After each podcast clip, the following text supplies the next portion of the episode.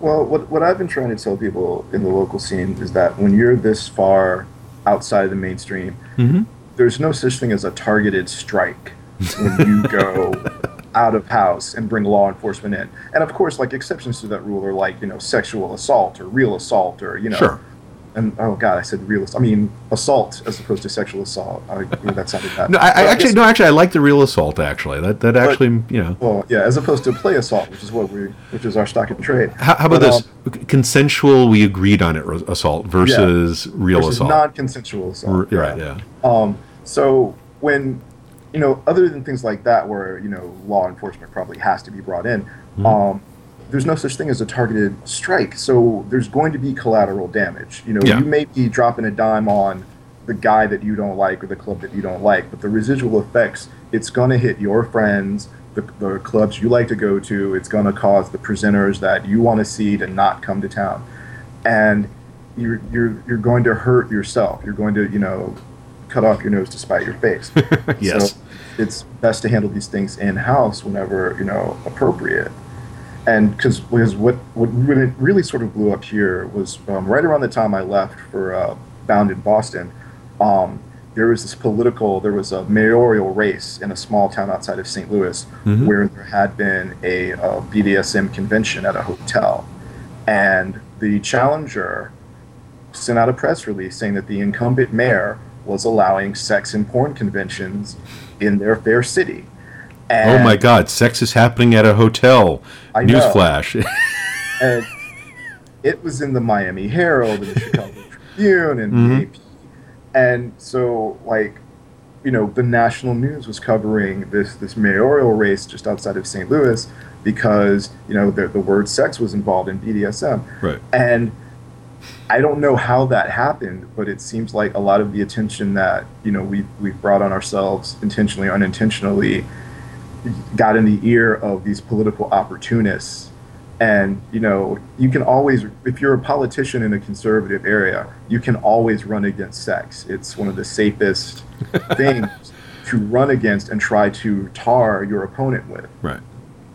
Does it doesn't work well when you get found in in the hotel room with the sheep and Little Bo Peep, but does does when the opponent does. Yes. Yeah, exactly.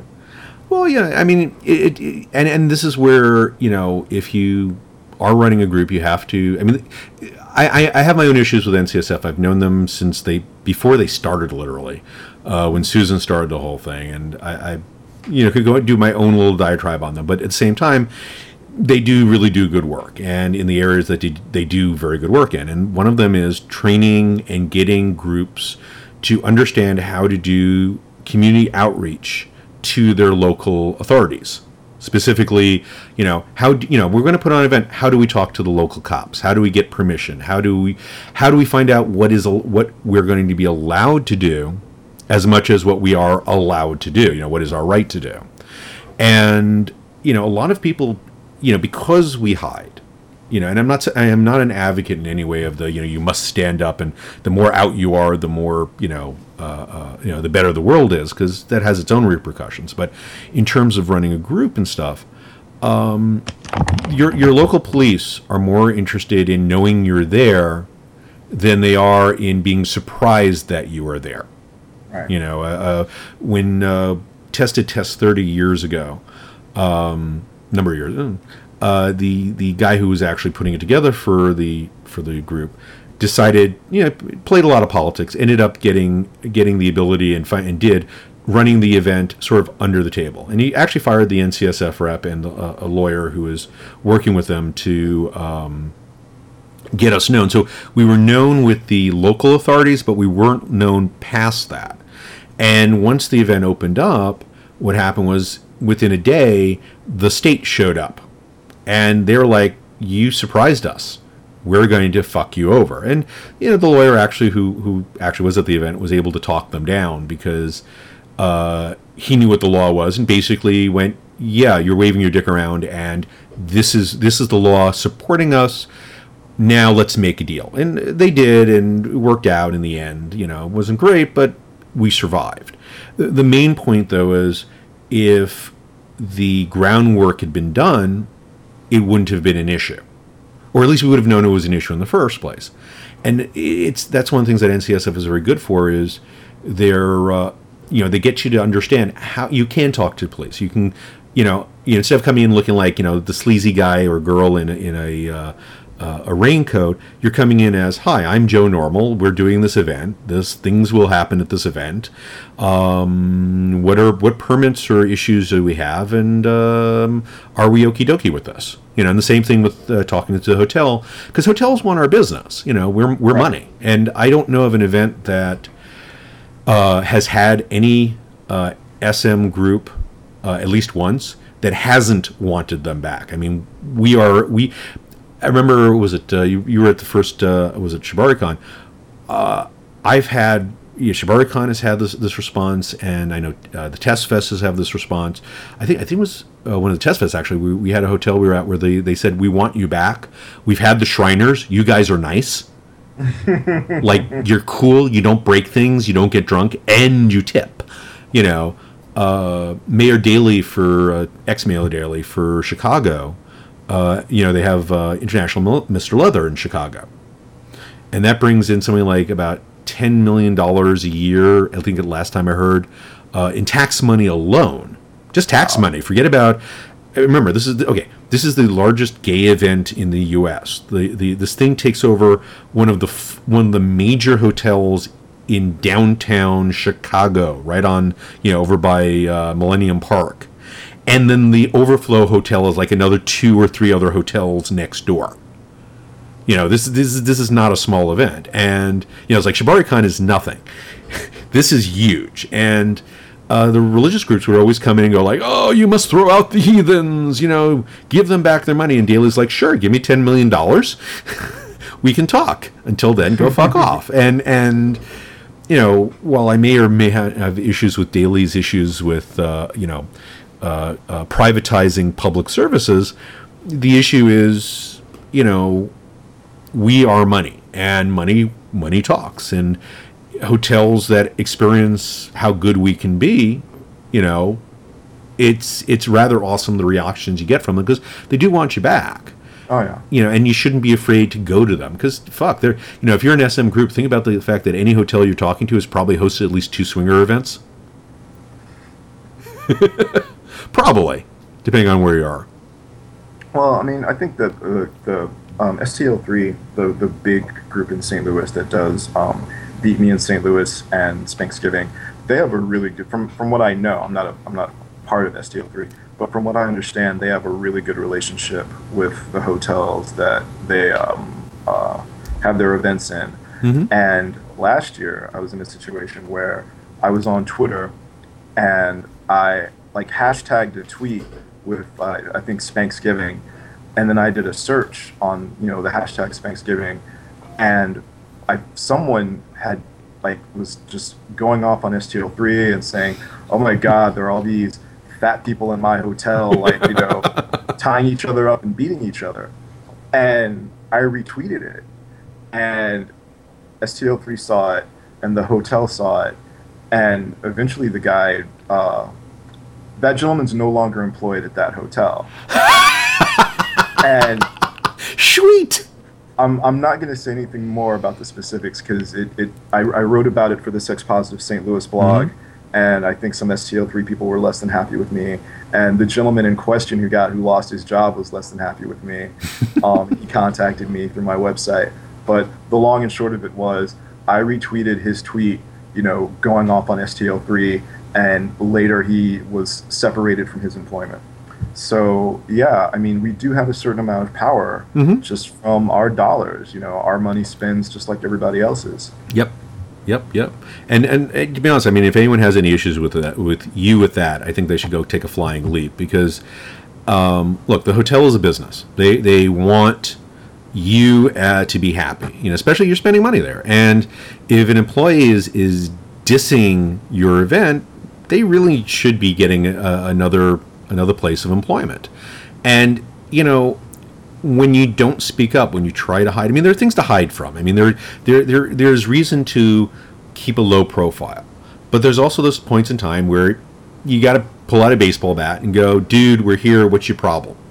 and right. and leave it at that. And you know, uh, you know, this guy, you know, usually from what I've seen, most most times whenever anyone pickets a group, you know, like this may sound like a segue, but uh, most groups when they try and picket, you know, one of our events, it usually turns out to be if if they even show up, three people in a sign. You know, it's it's never the giant event that it is, right. and the uh, uh, uh, the hilarity of it when you have somebody internal doing it. I mean, dude, I, obviously you don't want to make money, and you know, what is this person not just saying about your event, but other events?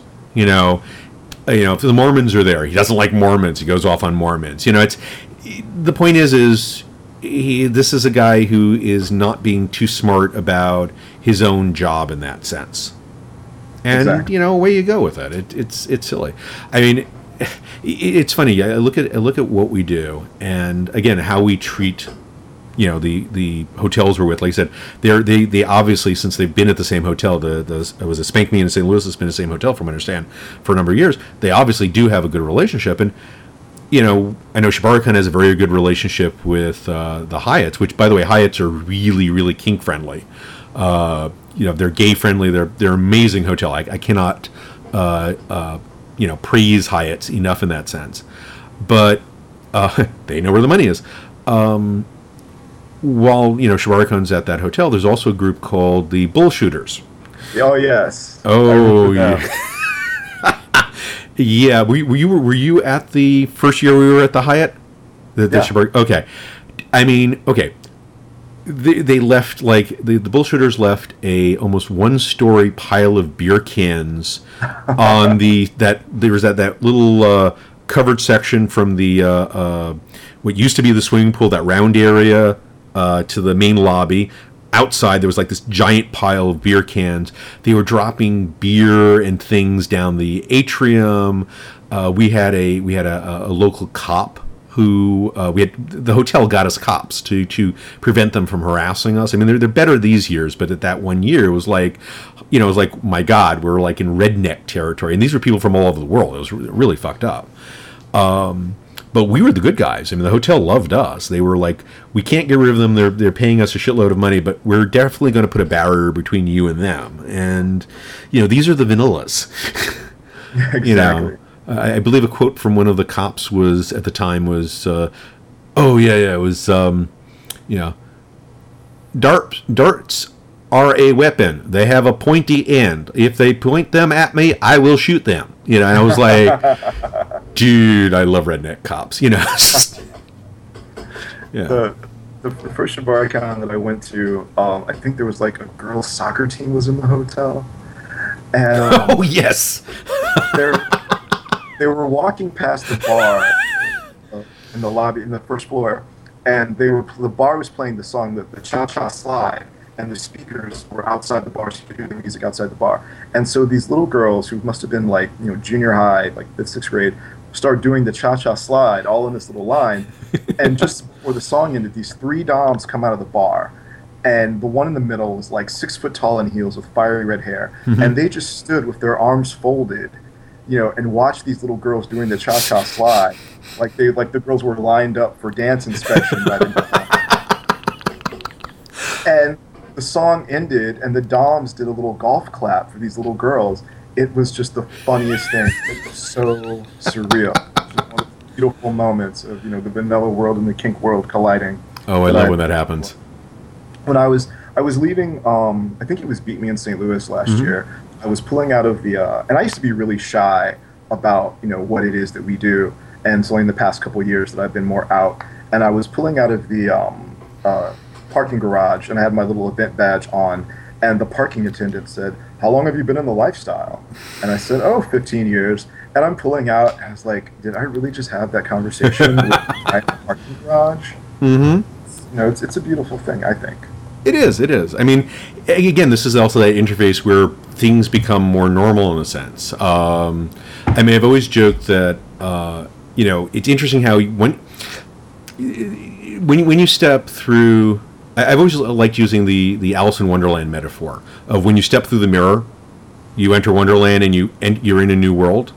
And I remember the first time I uh, first first time first event I ever went to with a significant other, which was um, uh, Test 25, and you know, we, we were, you know, it's like you're already into the, you're already into your own kink. You've, you know, reading books and you're, you're, uh, I mean, I've been tying things up since I was five. I mean, I've been doing weird shit since God knows when. I mean, um, I grew up in New York when Times Square was the, the porn mecca that it was, you know, and, you know, I went to my first live sex show when I was 13 which says something wow. about me. Yeah, that explains a lot, Doug. Oh, I was I was this. Well, you know how tall I am. I was this tall, half as wide because I didn't have any shoulders, and you know, skinny thing.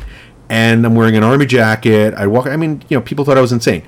So I walked into my first, uh, uh, you know, porn parlor, which was a Pussycat, uh, Pussycat Theater, one of the Pussycats on uh, Sixth Avenue, up about. It was at 40 between 49th and 40. Uh, was it 40, 40th and 49th and then uh, like a, a, couple days later i went around the corner across the street to well actually over to broadway between uh, 49th and 48th to the old giant uh, uh, pussycat that was there that was the big main the- main one and i went to the live sex show and it was like you know after that you couldn't keep me out of the damn things but well yeah it's, it's pervert pervert pervert um, but the whole point of this was simply that um, you know that's you know me growing up with this you know pervasiveness around it, but then coming out in a sense of being able to, like I said, the working through, stepping through the, uh, the looking glass.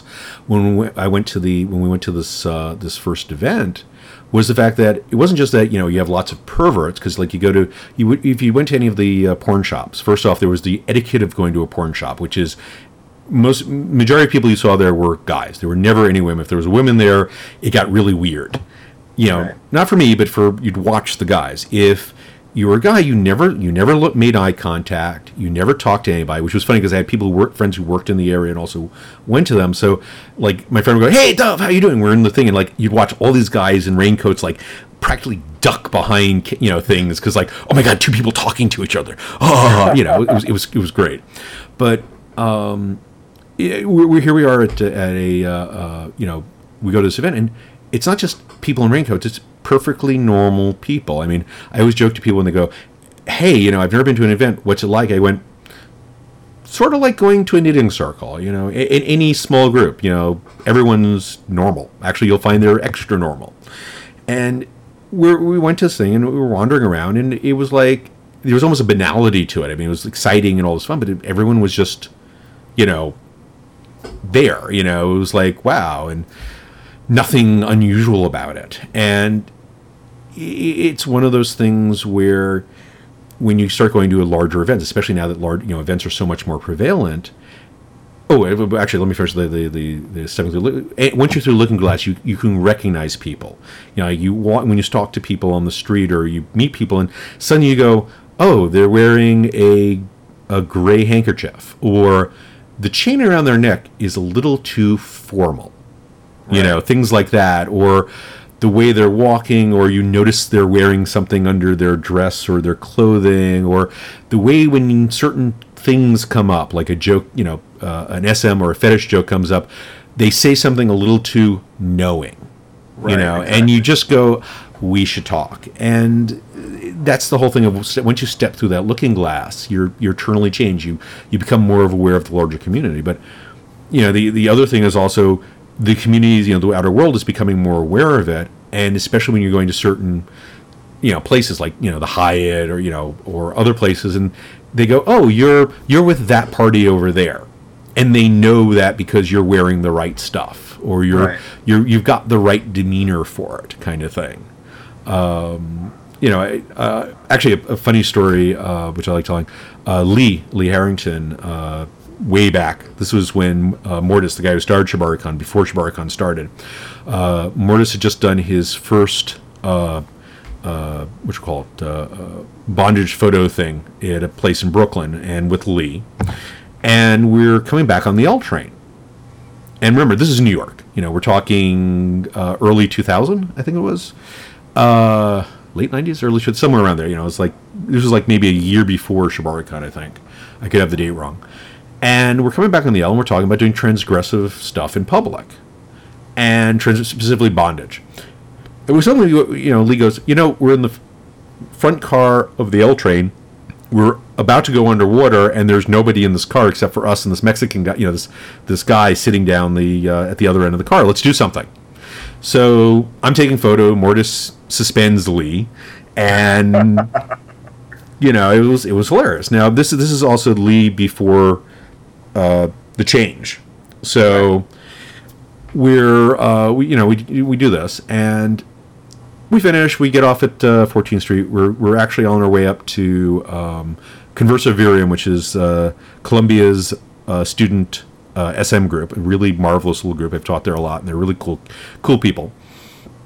And uh, we uh, we're on the one and nine platform, and Mortis has a big giant blue mohawk these funky work glasses that are all mirrored and colored, and a giant leather duster. And he's my height, right. so he's like six six one. And he grabs uh, Lee and starts tying. And I'm going to actually use the other gender here because it's part of the story. Her up, and uh, does an arm binder, and Lee goes into a whole, you know, face down, you know, like a submissive thing. And the entire reaction we're getting from, oh, sorry, we, we got off 14th Street, went up to, we're on the 1 9 platform at 42nd Street. So this is 40 fucking 2nd Street, New York City. 1 9 platform. The entire reaction we got is nobody's paying attention. You know, people are reading their newspaper, people are reading their books, people are looking. Maybe somebody looks our way and then looks away. And, and not even like, oh my God, what are they doing? It's just like, whatever, it's New York. Little old couple walks over, uh, uh, uh, little Jewish couple actually, and the, the wife looks at me and goes, uh, taps me on the shoulder and goes, "A young man, why are you tying up the young lady?" And I went, "Uh, ever ever happening?" And she goes, "Oh, a happening. Thank you, young man," and walks off. now we get on the train and we're heading up there, and Lee is still tied up, and we're talking to people. I'm taking photos. It's a pack train. People are like, "Whoa, you're tied up," and Lee is explaining, and you know where we're going and everything, and everyone's it, not a problem. We get to uh, the Columbia stop, and it's 116th Street or whatever it is, and we get off. Lee gets in his whole submission, pulling the uh, uh, uh, his uh, luggage up the stairs, and um, as we're going up to the street, this blonde who's been going up with us since uh, 42nd Street suddenly turns to me and goes, "You guys are going over to Franklin Hall, third floor room, blah blah blah. I hope you you know have a really good night. Wish I could be there for this." And and walks off. You know. And I was talking to Virgil, who's a uh, who's the head of uh, CV at the time. He goes, "Oh, that must have been a Barnard girl." So it was like, "Welcome to New York." This, yeah, only in New York. But but it's the whole thing is like you know, as things become more prevalent in your areas, people recognize it, and it's, um, oh, you're you're with that group over there. You're you know, how long have you been doing this? Um, uh, in a sense, you know, what's the old word? Uh, familiarity breeds contempt. Mm-hmm. The more people are familiar with it, the more oh, you're just those guys. Right. You know, and no, nobody's doing anything that's illegal. Basically, you're doing everything else that everyone else is doing, just a little kinkier. And uh, you know, we involve rope and and really large butt plugs. Oh, wait a minute, the gay community does that too. But still, you know, it's like, yeah, but. well, I, I, I had a moment. This is a couple years ago. I was looking. There's a, a gay men's leather bar in mm-hmm. St. Louis called JJ's, and it's there's a they have a sign in the bathroom stall that says you know one man to a stall or you'll be asked to leave. Right. And it's it's kind of like the epicenter of the, the gay men's leather community in St. Louis, as, as, far as I know. Okay. And I was looking for it one night and I couldn't find it. It had been completely wrong area. And I go into this bar called um, AMP, Alternative Music Club. And uh, I asked like the bartender, thinking he's the bartender, he'll be in the know. And he didn't know. So he asked these other these other guys, and there were these three guys who looked like like a Gap ad or like an ad for like you know um, uh, all cotton Dockers. Yeah, just the most, like normal accountant looking gay guys in the bar, and they're like, "Oh, you're looking for JJ's? Okay, you want to get on this street?" and like, wow, yeah, I'm. These guys look like you know my college professors, and they're telling me to, how to get to the you know the hardcore gay men's leather bar. Mm-hmm. So yeah, you know you, you, you never know. Oh, absolutely. Who you're absolutely. talking to, or what community you're in, and how accepted these things are. Well, I've always joked that the it, it's not the um, it's not the people who look like they're in that are in. It's the people you don't. It's like people worry about. Oh my God! It's you know they're going to be you know the people I have to worry about are wearing the the leather and the dark clothing, and I'm like, no, no. It's the one who's wearing tweed you got to worry about. it's the one who's wearing a you know because you don't you know once you're doing stuff you don't have to you don't have to advertise it in that sense and you know the people. It, somebody was talking to me about you know um, was asking, you know, who's the dangerous people? Who are the people? You know, the the high end players. And I said, okay, look around this room. And you know, this is, this was a club, and you know, everyone's wearing you know their their um, you know their their their leathers and all this stuff. And I said, okay, there are a few people here who are heavy players, and they're probably not the ones wearing leather.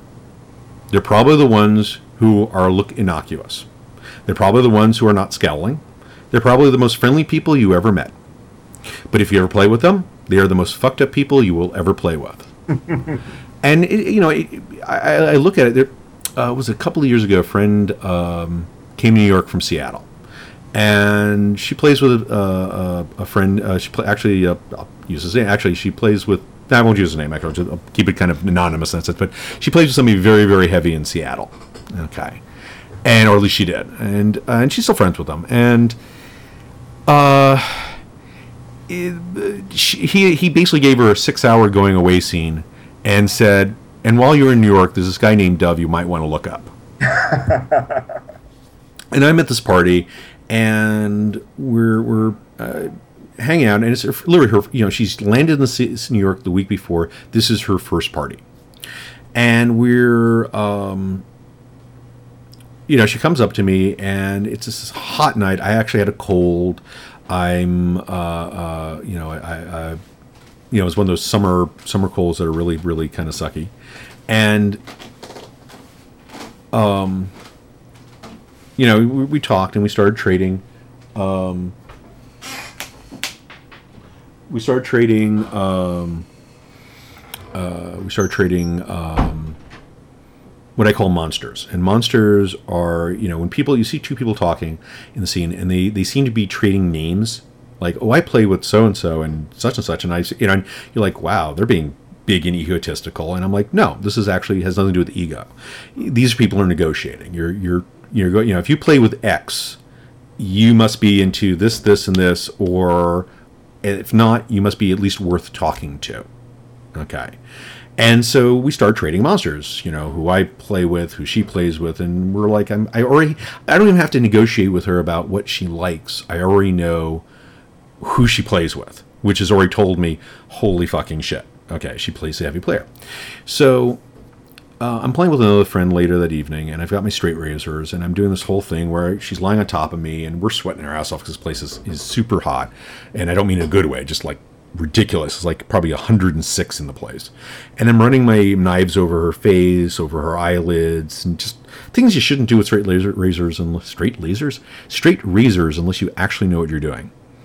And a friend of mine comes over to uh, uh, uh, the girl and starts talking to her about is this your first uh, is this your first uh, uh, SM party and basically trying to pick her up and trying to give her the lay of the land. She's just giving him this very innocuous, you know, responses. You know, mm-hmm, yes, no, not exactly, and so on and so forth. And as I'm doing this, I I'm trying not to laugh my ass off because I've already traded monster with her, monsters with her. I know, you know, I know what I know from whence she comes. Okay, you know, and I'm trying not to laugh because I have sharp objects on somebody's face. You know, not a not a great propositioner. And I just keep snorting. Well, she comes over to me later and she loved what I was doing with the knives. And she goes, You were laughing, weren't you? And I said, Yeah. And she says, Why were you laughing? And I said, Well, okay. The only way I can explain this is a little story. Uh, the damned soul gets thrown into hell. And as soon as he lands, the demons jump on him, drag him into torture, and they torture and, and murder and rape and all, do all sorts of things to him and reshape him and everything, and basically show him what it is to be in hell. You know, they, they, they give them a training. When they're done, they say to them, "Okay, we're done with you. You, you you're now one of us. You are you've passed the test. Now, when you go forth, and whenever you see a new damn soul, take them through the ringer and and indoctrinate them. And so he walks out, walks down the street, sees a figure on on uh, a park bench that he's never he hasn't doesn't recognize, walks over and goes, "Hi, are you new here?" And Mephistopheles says to him, "No, I've been around."